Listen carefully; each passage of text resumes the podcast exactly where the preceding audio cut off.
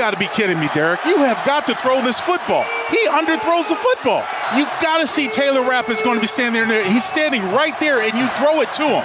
If anything, you put the ball in the air, you give your receiver a chance. You don't throw it short. Pathetic. Live at the Golden Circle Sports Book and Bar inside Treasure Island, it's Cofield and Company. On their 25, back to pass. Looking downfield, late pressure, lobs it towards the middle, and it's intercepted. Taylor Rapp picks it off with two seconds to go, and in a season length full of disappointments. It's time for Cofield and Company with Steve Cofield on ESPN Las Vegas. It's Friday, Friday, gotta get down on Friday. Everybody's looking forward to the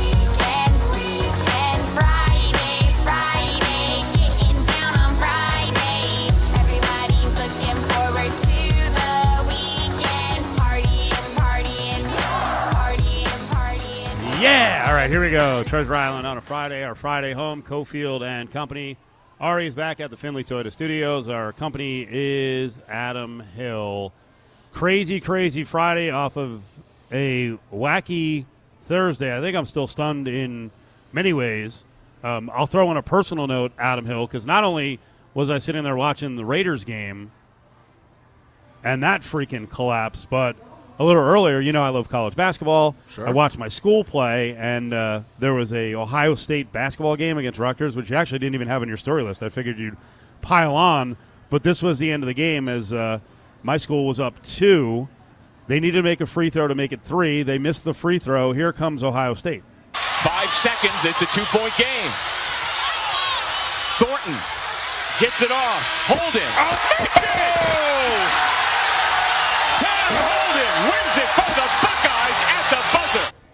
So I'll have you watch that video because I don't know if you did. The uh, the end of the game because you were covering the Raiders game last night. The end of the game, they miss a free throw. Player starts dribbling up the floor, like slides by near midcourt. I think he traveled when he did a little bit of a jump stop. Then throws it to a player who steps from out of bounds inbounds, who then hits the three. Which you're not allowed to be the first player to catch the ball after you've left the court. So that was the end of it. They lose. And then I'm sitting there watching the Raiders game, and you know I, I do a lot of my work at home, right? Little home studio, and it's 16-3. I'm like, you know what? Let me go uh, take care of some business here. Like we've got we've got little 15 second teases that we put in our system, play overnight, play in the morning, right? Here's what we got coming up on the show, and I lay it down, and I'm like, hey, coming up today, Stanford Routt. And by the way, Stanford's coming up in about 10 minutes. Stanford Routt to react to the Las Vegas win in LA. Send it off. Walk down. Watching the game more. Oh boy. 16 10. And then I still can't believe what happened on so many levels from the Raiders just sort of fizzling out on offense. We'll get to running, I think, a stupid play on third down, but not being aggressive, not trying to annihilate the Rams throughout the game. Derek Carr didn't play well.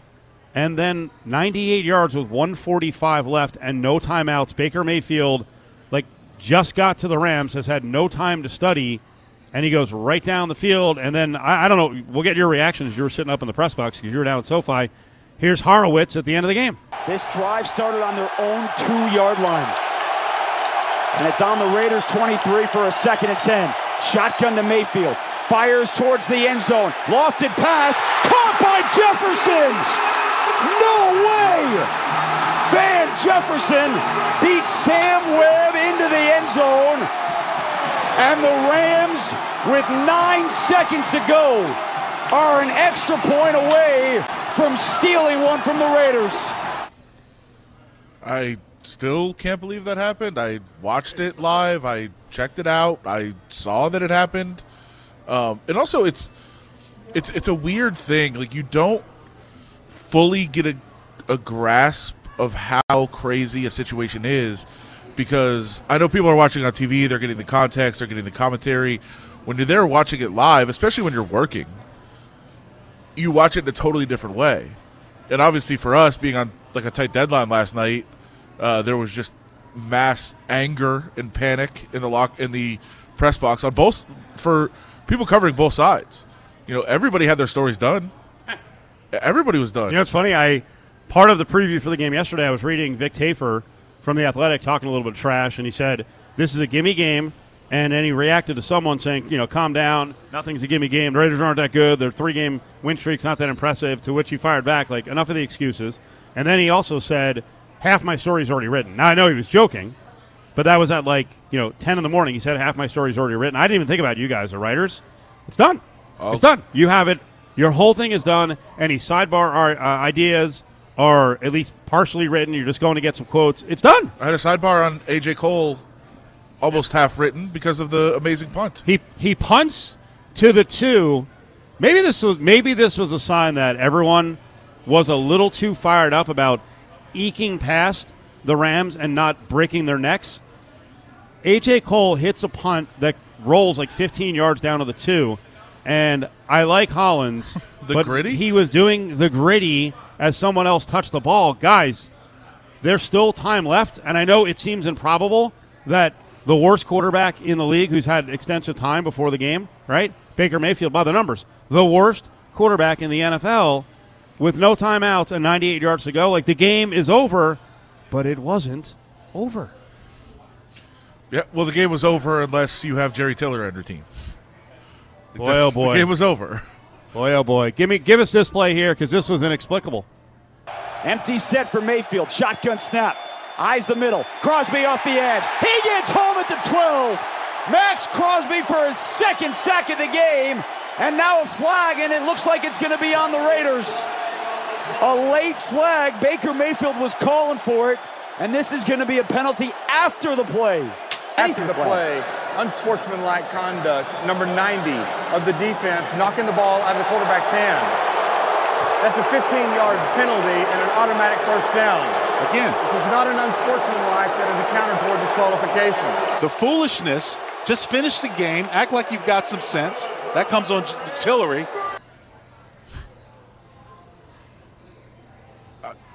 I, I don't know what he's Stunned, doing. stunned disbelief. I'm almost mad. Like I like you, as you know, we don't really care either way. As as journalists, when you're writing a game story, it's hey, you just tell the story of what happened. You don't care if they win, you don't care if they lose. You're just trying to tell the story neutrally of what happened. Uh, I'm angry at Jerry Tillery for this, only because of the int- insane amount of work he caused everyone, including myself.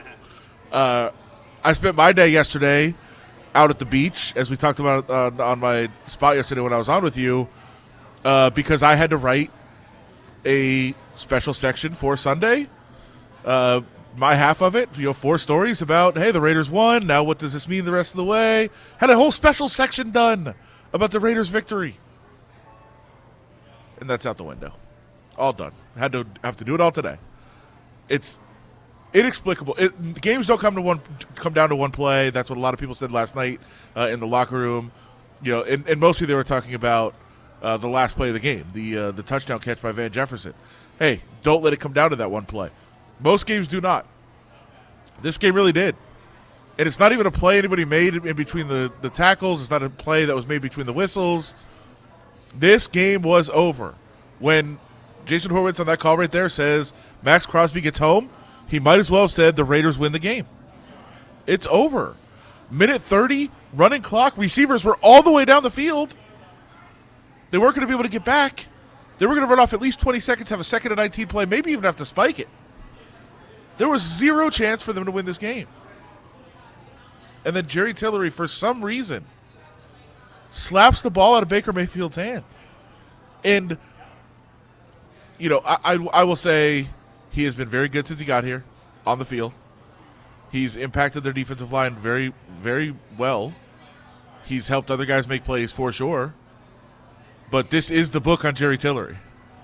I believe this is his eighth 15 yard penalty over Right. the last two years. Just simply, the man is inexplicable. That loss is inexplicable, and now the season is virtually down the toilet. And it's not all Tillery; it was in the making. The way the Raiders attacked this game against the Rams was embarrassing, and we shouldn't be shocked that they're sitting right now at five and eight. All this talent, and they're five and eight. Follow the guys on Twitter at Steve Cofield and at Adam Hill LVRJ, or tweet the show at Cofield and Co. You have the best receiver in ball, yes. Davante Adams is still that good. You don't have Waller, you don't have Hunter Renfrow, but Derek Carr has to be better than that in the second half, not only in the way that he plays, but making sure that he keeps this team in a position to win when they are fighting for a playoff spot. So as of now, I don't believe the Raiders can ascend to the heights they want to with Derek Carr as the starting quarterback. It's time for former Oakland Raider and NFL insider Stanford Routt on Cofield and Company. You know, on Fridays, we normally uh, give the show a little time to marinate, break down the weekend in sports, get you ready for a Raiders game. But today we're coming out of a Raiders game and uh, figured, hey, we're going to have a lot to talk about. Easy win. Rams suck. They have none of their players. Baker Mayfield, I mean, he's going to play. That's one of the more absurd things I've ever heard. I talked about it yesterday. There's no way he was going to play. He plays. The Raiders don't freaking close the coffin and bury these guys like they should have in the middle of the third quarter. And now we get a loss to talk about with Stanford Routt. Stanford, how you doing, buddy? Oh man, uh, I think I speak for a lot of people within Raider Nation when I say uh, not too good uh, because of last night and the blown lead yet again. So uh, definitely uh, trying to lick my wounds right now. Uh, Adam Hill and I are rarely in a position where we're speechless, but like 18 hours later, we just opened up the show and we're both like, I still don't know what happened. This is craziness. What exactly happened on the final drive that allowed the Raiders to freaking fall apart against a guy who'd been there for two days? well, obviously, like you just said, they fell apart. That's the main thing.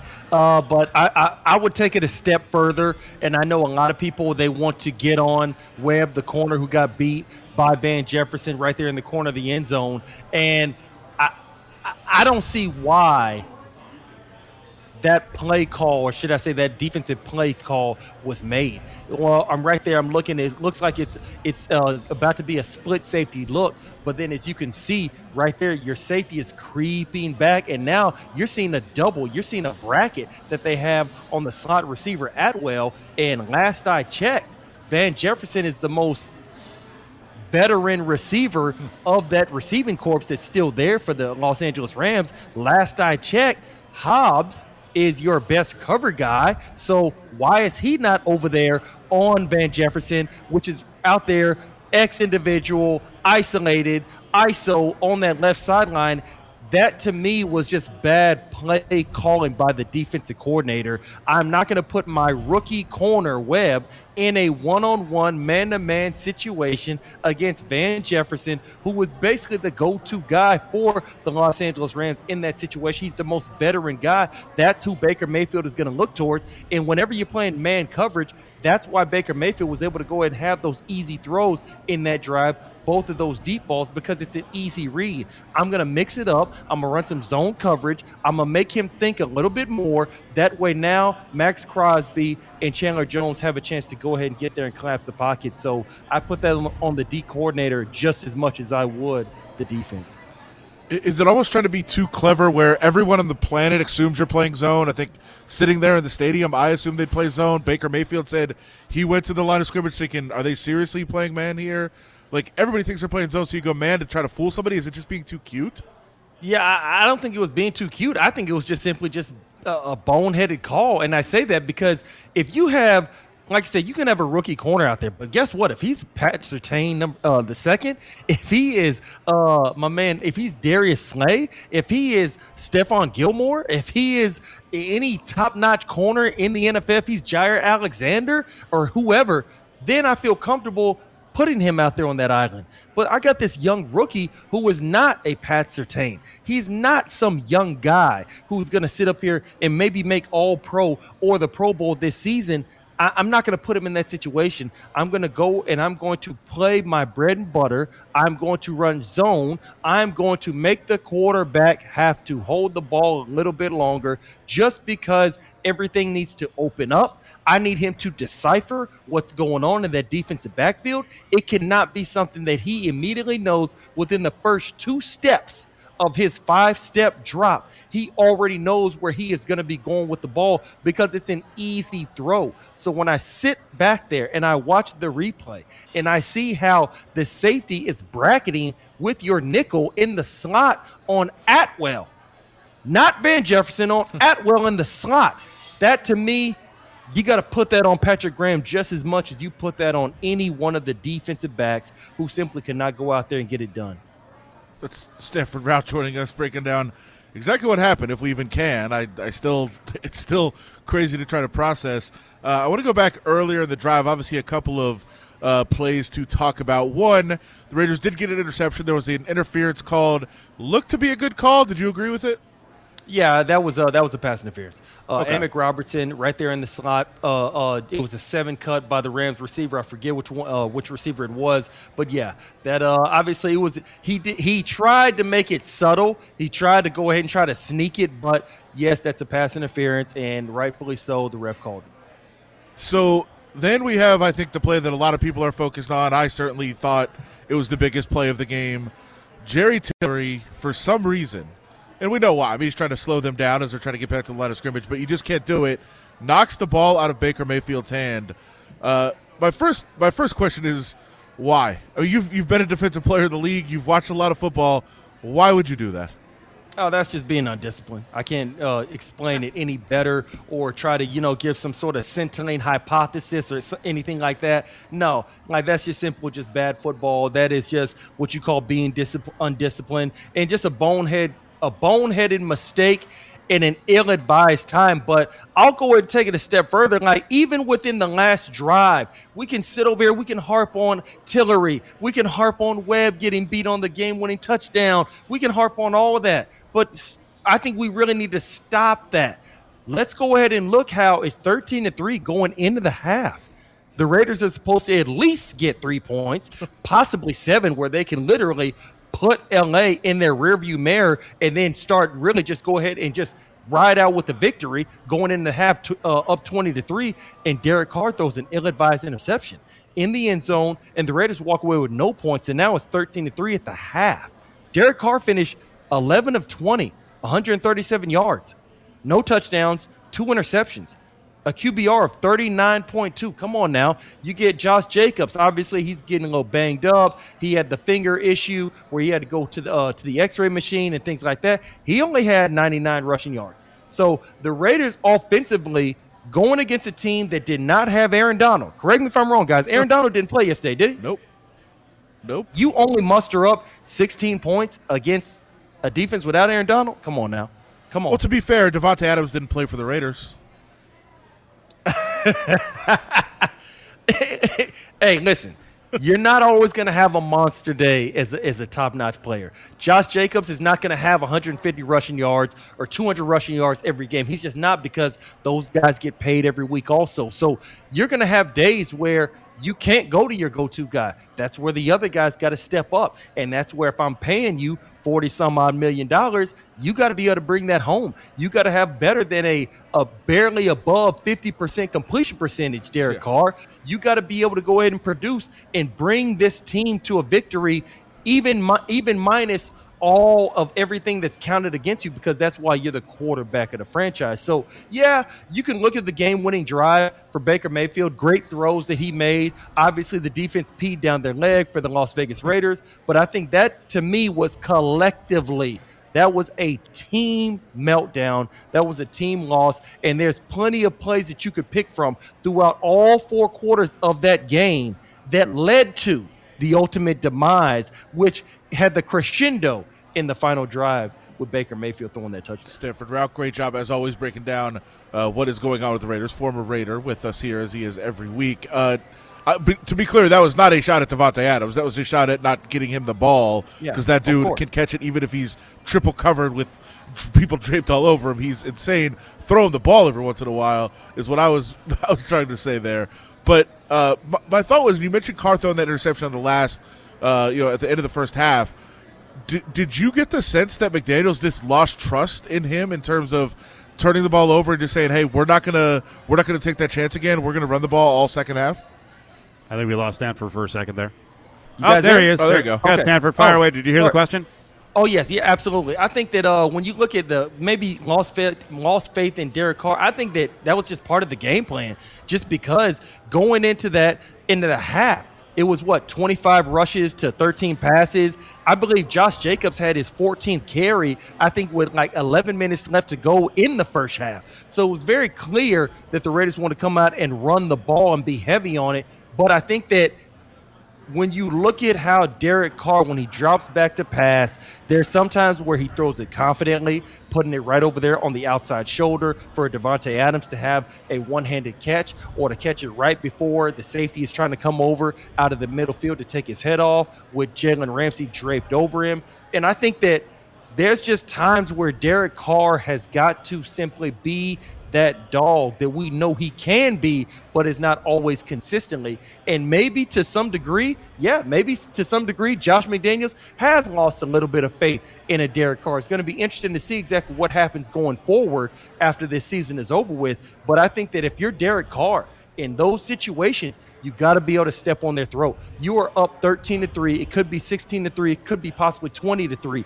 You cannot walk away from this drive with no points going into the half. You just simply cannot do that. And I think that when you look at certain points in that game, certain points, you look at Clelin Ferrell jumping off sides, giving the Rams a fresh new set of downs. There are so many different missteps throughout everybody on that team that led to the ultimate loss to the Los Angeles Rams, led by Baker Mayfield. If you just told me that, that if you would have named that statement eight months ago, I'd have told you you were freaking uh, crazy. So I think that um, obviously they have a lot of work to do, and yeah, it's going to be interesting going forward to see exactly what Josh McDaniels' mindset is on Derek Carr. You've mentioned about 12 plays that could have changed the outcome of the game if they would have made them, and uh, a lot of things lead up to the end of the game. But just going back to Tillery, how are guys treating? He's a new guy. He's only been there a couple weeks. How are guys treating him after the game, knowing that that play cost them a chance to win? I think that if you're a young guy and if you're somebody who's a novice, yeah, you're going to be treating him a certain type of way because you're going to blame him. If you're an older guy like a Chandler Jones, if you're an older guy like even a Derek Carr, if you're an older guy and I, and he's not even older, but I'd say he's now a veteran, a Maxx Crosby, you know that that's not the reason why we lost. There's plenty of things that led into this. Correct me if I'm wrong. The score was 13 to 3 at halftime, correct? Yeah. The Raiders wound up with 16 points, correct? Yeah. Right? Yeah. They they only got a field goal in the second half. They didn't score in the third quarter. So there's so many different points. There's so many different parts that lead to this. So yeah, if you're somebody who wants to look at everything of, oh well, you know, whoever makes the last mistake, that's the person that lost the game, which is what a lot of novices would go ahead and surmise. But anybody that knows the game of football and knows that it's a team sport and knows that things that happen in the first quarter have an adverse impact on how the game can end. That's somebody on that team, a veteran player. They're not going to look at Tillery specifically, solely as, hey, bro, you lost the game because there's so many other things. There's so many other missteps that led to that. Hey, I wanted to get your thoughts on the uh, the third and one play uh, that the Raiders ran. That they could have iced the game by getting a first down there. They don't. And the way they've ran it, they lined up Davante Adams at tailback, Josh Jacobs at fullback, Jakob Johnson out at tight end. Uh, obviously, a lot of second guessing of that decision. They they give it to Jacobs as an up back. He doesn't get the first down. What they're trying to do there is is obviously with some eye candy with Davante. Everybody starts looking at the backfield. What's he doing back there? Yes. And then you hope to just pop, pop a quick play up the middle. But would, in retrospect, it's easy to say, don't do that. Just get, line up Jakob Johnson, let him lead the way, and get Josh Jacobs a first down. But did you like that formation? No, I didn't like that formation mainly because the Las Vegas Raiders do not have the Dallas Cowboys offensive line of the 90s. I believe that if you have a more powerful, a more steady, more consistent offensive line, then yeah, you go ahead and just like what the late great John Madden said, hey, you know what we're going to do. Everybody in the stadium knows what we're going to do. Why don't you stop it? And I think if you have that type of beef up front, then you can be that type of bully. You can be that level of arrogant and gaudy and tell somebody, "Hey, stop it! I'm not even going to try to. I'm not even going to try to trick you. I'm not going to try to outsmart you. Hey, line up and stop it." But the Raiders don't have that type of uh, that type of an offensive line, and so you're not able to just literally line up and say, "Hey, uh, why don't you go ahead and block this?" Just because you don't have those types of dogs up front, so that's where you have to get a little bit more exotic, maybe a little bit more creative, a little bit more misdirection. But that's what Josh McDaniels was brought to the Raiders for to be somebody who has a great offensive mind and to outsmart the defensive coordinator that he's going against. Stanford Routt is with us. He hosts the Believe in Raiders podcast with uh, Dennis Ackerman. One last question. Can you put into perspective what it means for a quarterback to go out there and chuck the ball around the yard and be cool under pressure in the final two minutes when he's been with a team for two days? I think that when the Rams started going hurry up, when they started going spread offense, that's when Baker Mayfield was at his most comfortable. And I think that when there were certain points in that fourth quarter where the Raiders started going all out blitz, man on the edges, and that's when he was at his best. Because if I'm playing man coverage against this quarterback, it's an easy read for him. He doesn't have to read the defense. So you're playing into his hand whenever he starts going four and five wide, and now I'm just simply playing straight man across the board. I'm leading into what makes him better. I'm giving him the advantage. You have to make sure that he's now at the disadvantage. You got to mix it up. You got to put in some zone. You got to make that internal clock speed up, allow your pass rush to get there. They did not do that. And I think that uh, for Baker Mayfield to be able to keep his poise after just being a Ram for 48 hours, just flying from Carolina for crying out loud, man, you got to give it to him just because he's obviously going through a lot with all of the turmoil, the coaching changes, the upheaval that he's had to endure throughout his short career. And I think for him to go ahead and manifest that and to be able to stay on guard, to be able to stay focused throughout all of that and come together the last two drives and throw those balls the way he did, I I, I can't, I can't do anything but uh, tip my hat to him. Stanford Dynamite Spot, man. We appreciate the time. Have a good weekend. Lick the wounds, and the Raiders are back at it next week. you guys be good, man. Talk to you next week. There he is, Stanford Routt. Believe in Raiders podcast with Dennis Ackerman. Check it out up on uh, all the podcast platforms. You can follow him on Twitter at sroute26. Tomorrow at 9 a.m., it's Throw the Flag with Willie Ramirez and Gooch, live from the Treasure Island, right here on ESPN Las Vegas. Shotgun to Mayfield. Fires towards the end zone. Lofted pass. Caught by Jefferson. No way. Van Jefferson beats seconds to go, are an extra point away from stealing one from the Raiders. You're listening to Cofield and Company, live at the Golden Circle Sportsbook and Bar inside Treasure Island. Bells will be ringing. 18 hours later, still stunned disbelief. Unreal. Unreal. Raiders. Crank it up.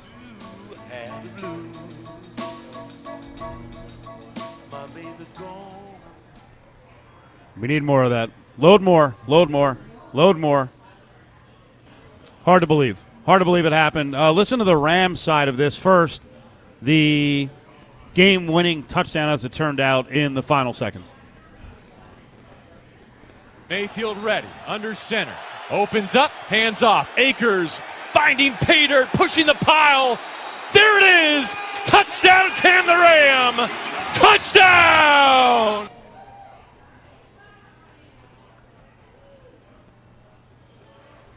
Just, listening back, it, it's it's stunning. I mean, I, I I came I got back home about three thirty. I watched the game again, watching it and uh, hearing it, all the different angles, all the different calls. It's just it's a wild, wild game, and that one just felt like it was okay. Well, at least they got a touchdown. Rams got a touchdown. Okay, that was you know nice story for them. You, you didn't think it meant anything. Raiders were going to get the ball back. Clock was running down. Just get one first down. Josh Jacobs get ten yards. It's all over. And that's not what happened. It it just continued uh, to kind of snowball from there. The snap the knee, victory formation for Baker Mayfield. Just days into his stint in Los Angeles, a fourth quarter game winning drive of 98 yards, 17 16, the final. Just so ridiculous. So ridiculous. McVay after the game just freaking super fired up. And you can't say enough about Baker Mayfield and the leadership, the resilience, the competitiveness. Um, you know, and, and what a quick study. I mean, he just got here five minutes ago and, and figured out a way to, to be able to do some special things tonight. And there was a lot of plays that we had going in a positive direction that ended up getting called back. So, um, you know, just a total team win. Taylor Rapp being able to close it out. Uh, I'm really happy for you know these players, these coaches. They did a great job, and it's a great testament to the resilience of this group. And man, uh, you know, you forget what winning's like, and it sure is fun. Pretty crazy, right? You never expect to hear a Super Bowl winning coach, the defending Super Bowl champ, say, I forgot what it was like to get a win. And, you know, the other thing that we just take for granted, that extra point in that spot is incredibly pressure filled.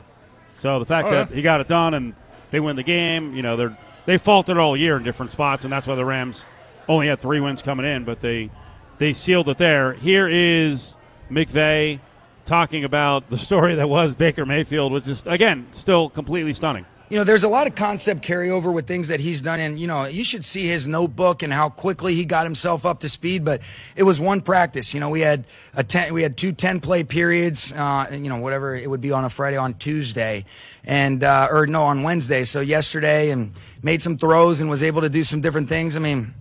I just can't say enough about how impressed I am with just the command, the comfort, even just the operation. I mean, being able to just call the plays within the 40 second play clock or even 25 seconds out of a clock stoppage or it, it was, uh, I mean, it, it's, I'm still kind of like, what the hell's going on right now? he he really does sound just over the moon about, about a win finally happening.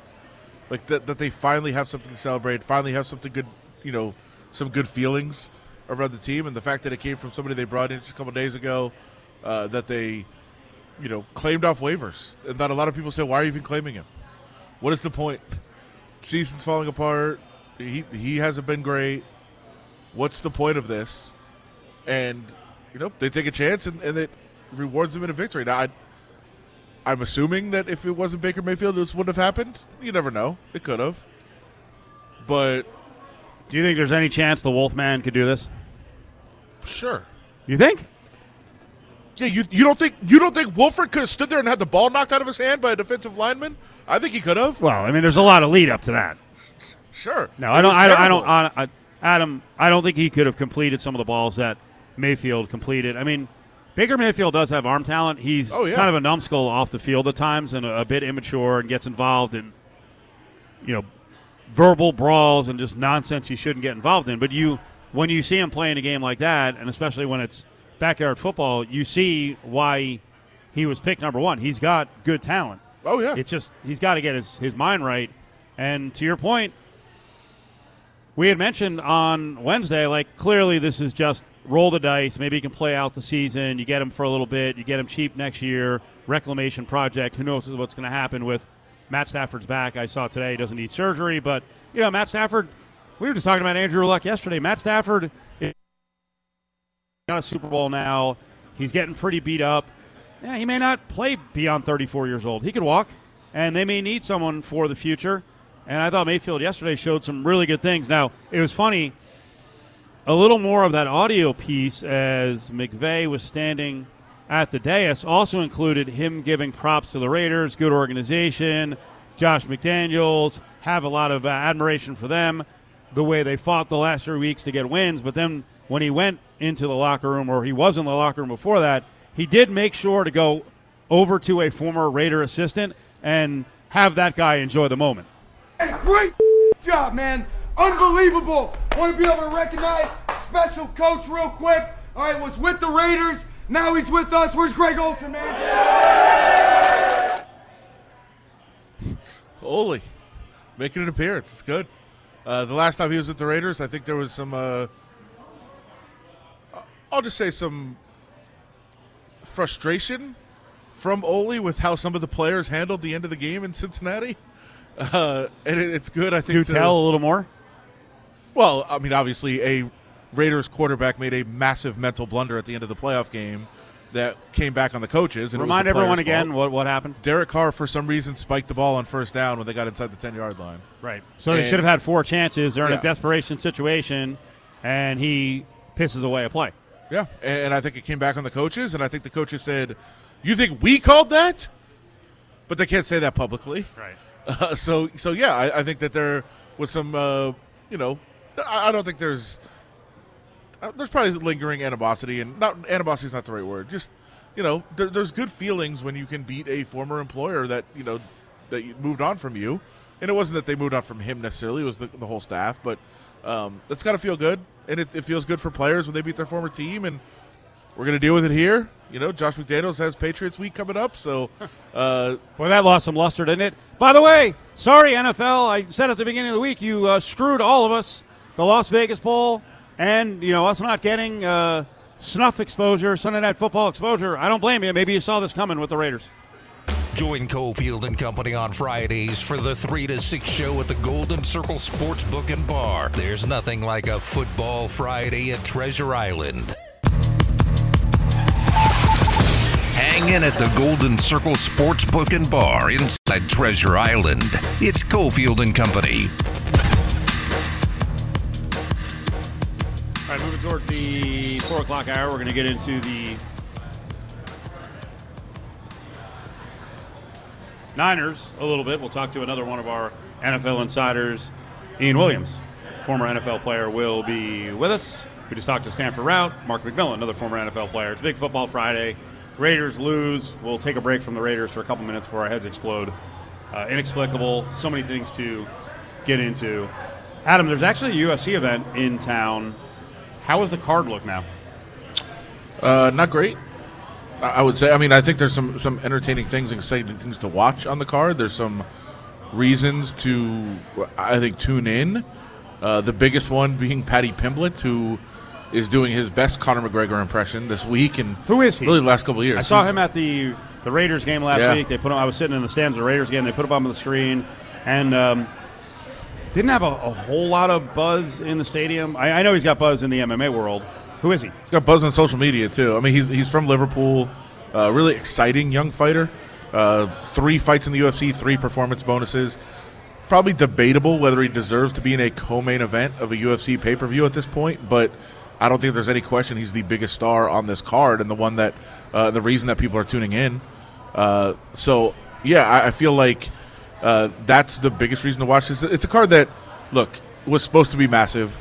What and happened? Kind of Who- fell who- apart. who's out? Well, they announced a a quote unquote main event that was really supposed to be a co-main event because they were supposed to get Jon Jones' return on this card.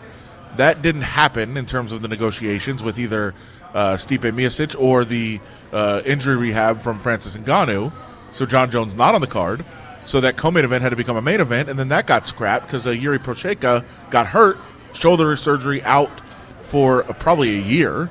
So he gets stripped of the title. They make a new light heavyweight title, uh, which is look Ankalaev and Blachowicz. Is that going to move the needle? Probably not. Ankalaev's a really really good fighter, uh, but are people people are going to be impressed when they watch him?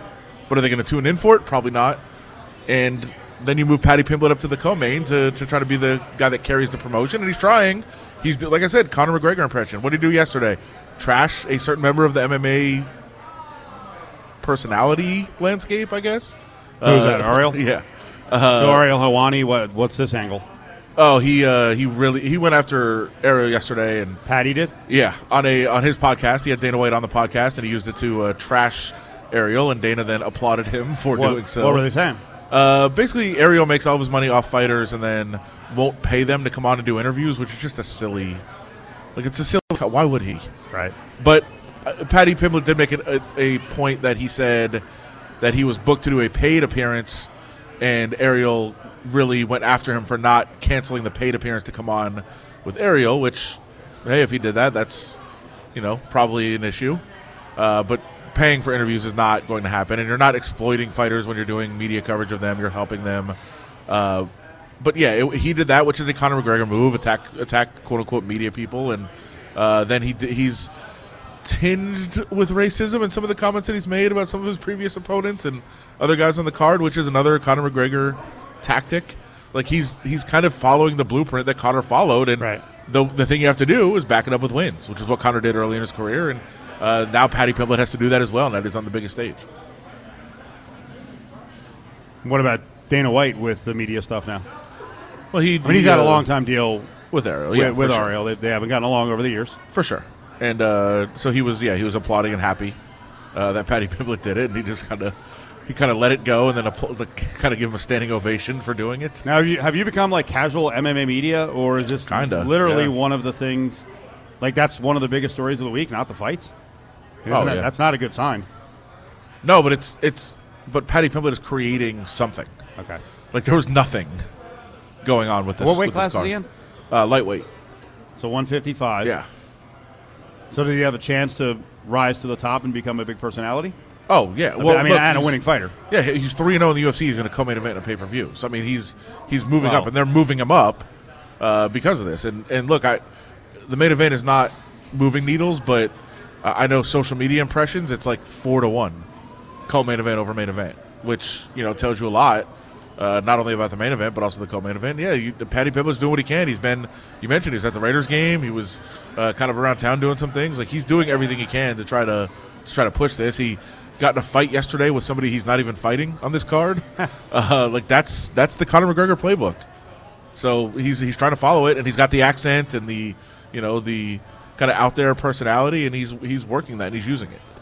You know, the funny thing is, when these cards get crushed because of a lack of name value, a lot of times they turn out Oh, to be yeah. the best fights because you have some younger fighters, some unknown fighters, some fighters who are on the decline, and everyone just freaking throws hands. Yeah, and I look, I'm I'm excited uh, to cover this. I don't get to cover UFC enough anymore. I'd like to do it a lot more, so I'm excited that it's here. That the Raiders don't have a game uh, this weekend. They already played this week, so uh, I'm fired up for it. I, I think there's there's some some good reasons to uh, to tune in and watch it. Uh, it's just it's like like like you said, it's not gonna it's not the guys that are gonna get you to tune in, but if you do tune in, you're probably gonna find some guys that you like. Wait, I was just looking at the lightweight rankings. I, you know, I kind of lose track of who is fighting in which class. How- how far do you have to go? The, the UFC rankings, the main event fighter is not ranked in the top 15 in his weight class. Co-main. All right, but you said he's the biggest name on the card. Oh yeah, he's not a top 15 fighter yet in, in at 155. Well, that is, it, that has always been one of the deepest divisions. Oh, for sure. But my Absolutely. lord, I think he will be maybe after after they get a win in this one. like what would happen if they matched up Makhachev now against him? Oh, no, no chance. No shot. No chance. Uh, what about a? That's a really bad matchup anyway. What about like an old veteran like uh, Rafael dos Anjos? Dos Is ready Anjos, for that? He- Dos he- was a beast last week. He he was Oh, awesome okay. last weekend. That's tough.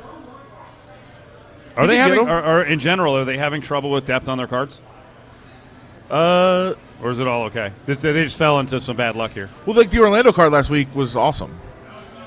Uh, This this was the problem with this card was it was the Jon Jones card. That's the issue with this card. That it was a good card built around Jon Jones' return, and that Jon Jones is back. Which, by the way, not Jon Jones' fault. Like they couldn't find the opponent for him was the issue. Uh, but yeah, this this was built around being a Jon Jones card, and it's not. Coming up this weekend, we got more World Cup with a big game between France and England, and ESPN Las Vegas will be on the scene with great drink specials, four bucks on Miller and Coors drafts, five dollar Modelo draft bucket specials as well, seltzer bucket specials. It'll be at Parkway Tavern at the District, Green Valley Parkway Tavern at the District, Green Valley. Uh, that has been our viewing spot throughout the World Cup. 11 a.m. Magnum from over on Fox Sports uh, Las Vegas will be on the scene, watching the game, giving out prizes. It's all sponsored by Findlay Toyota and the Valley Auto Mall tomorrow, 11 o'clock, to watch World Cup with Magnum Parkway Tavern in the district.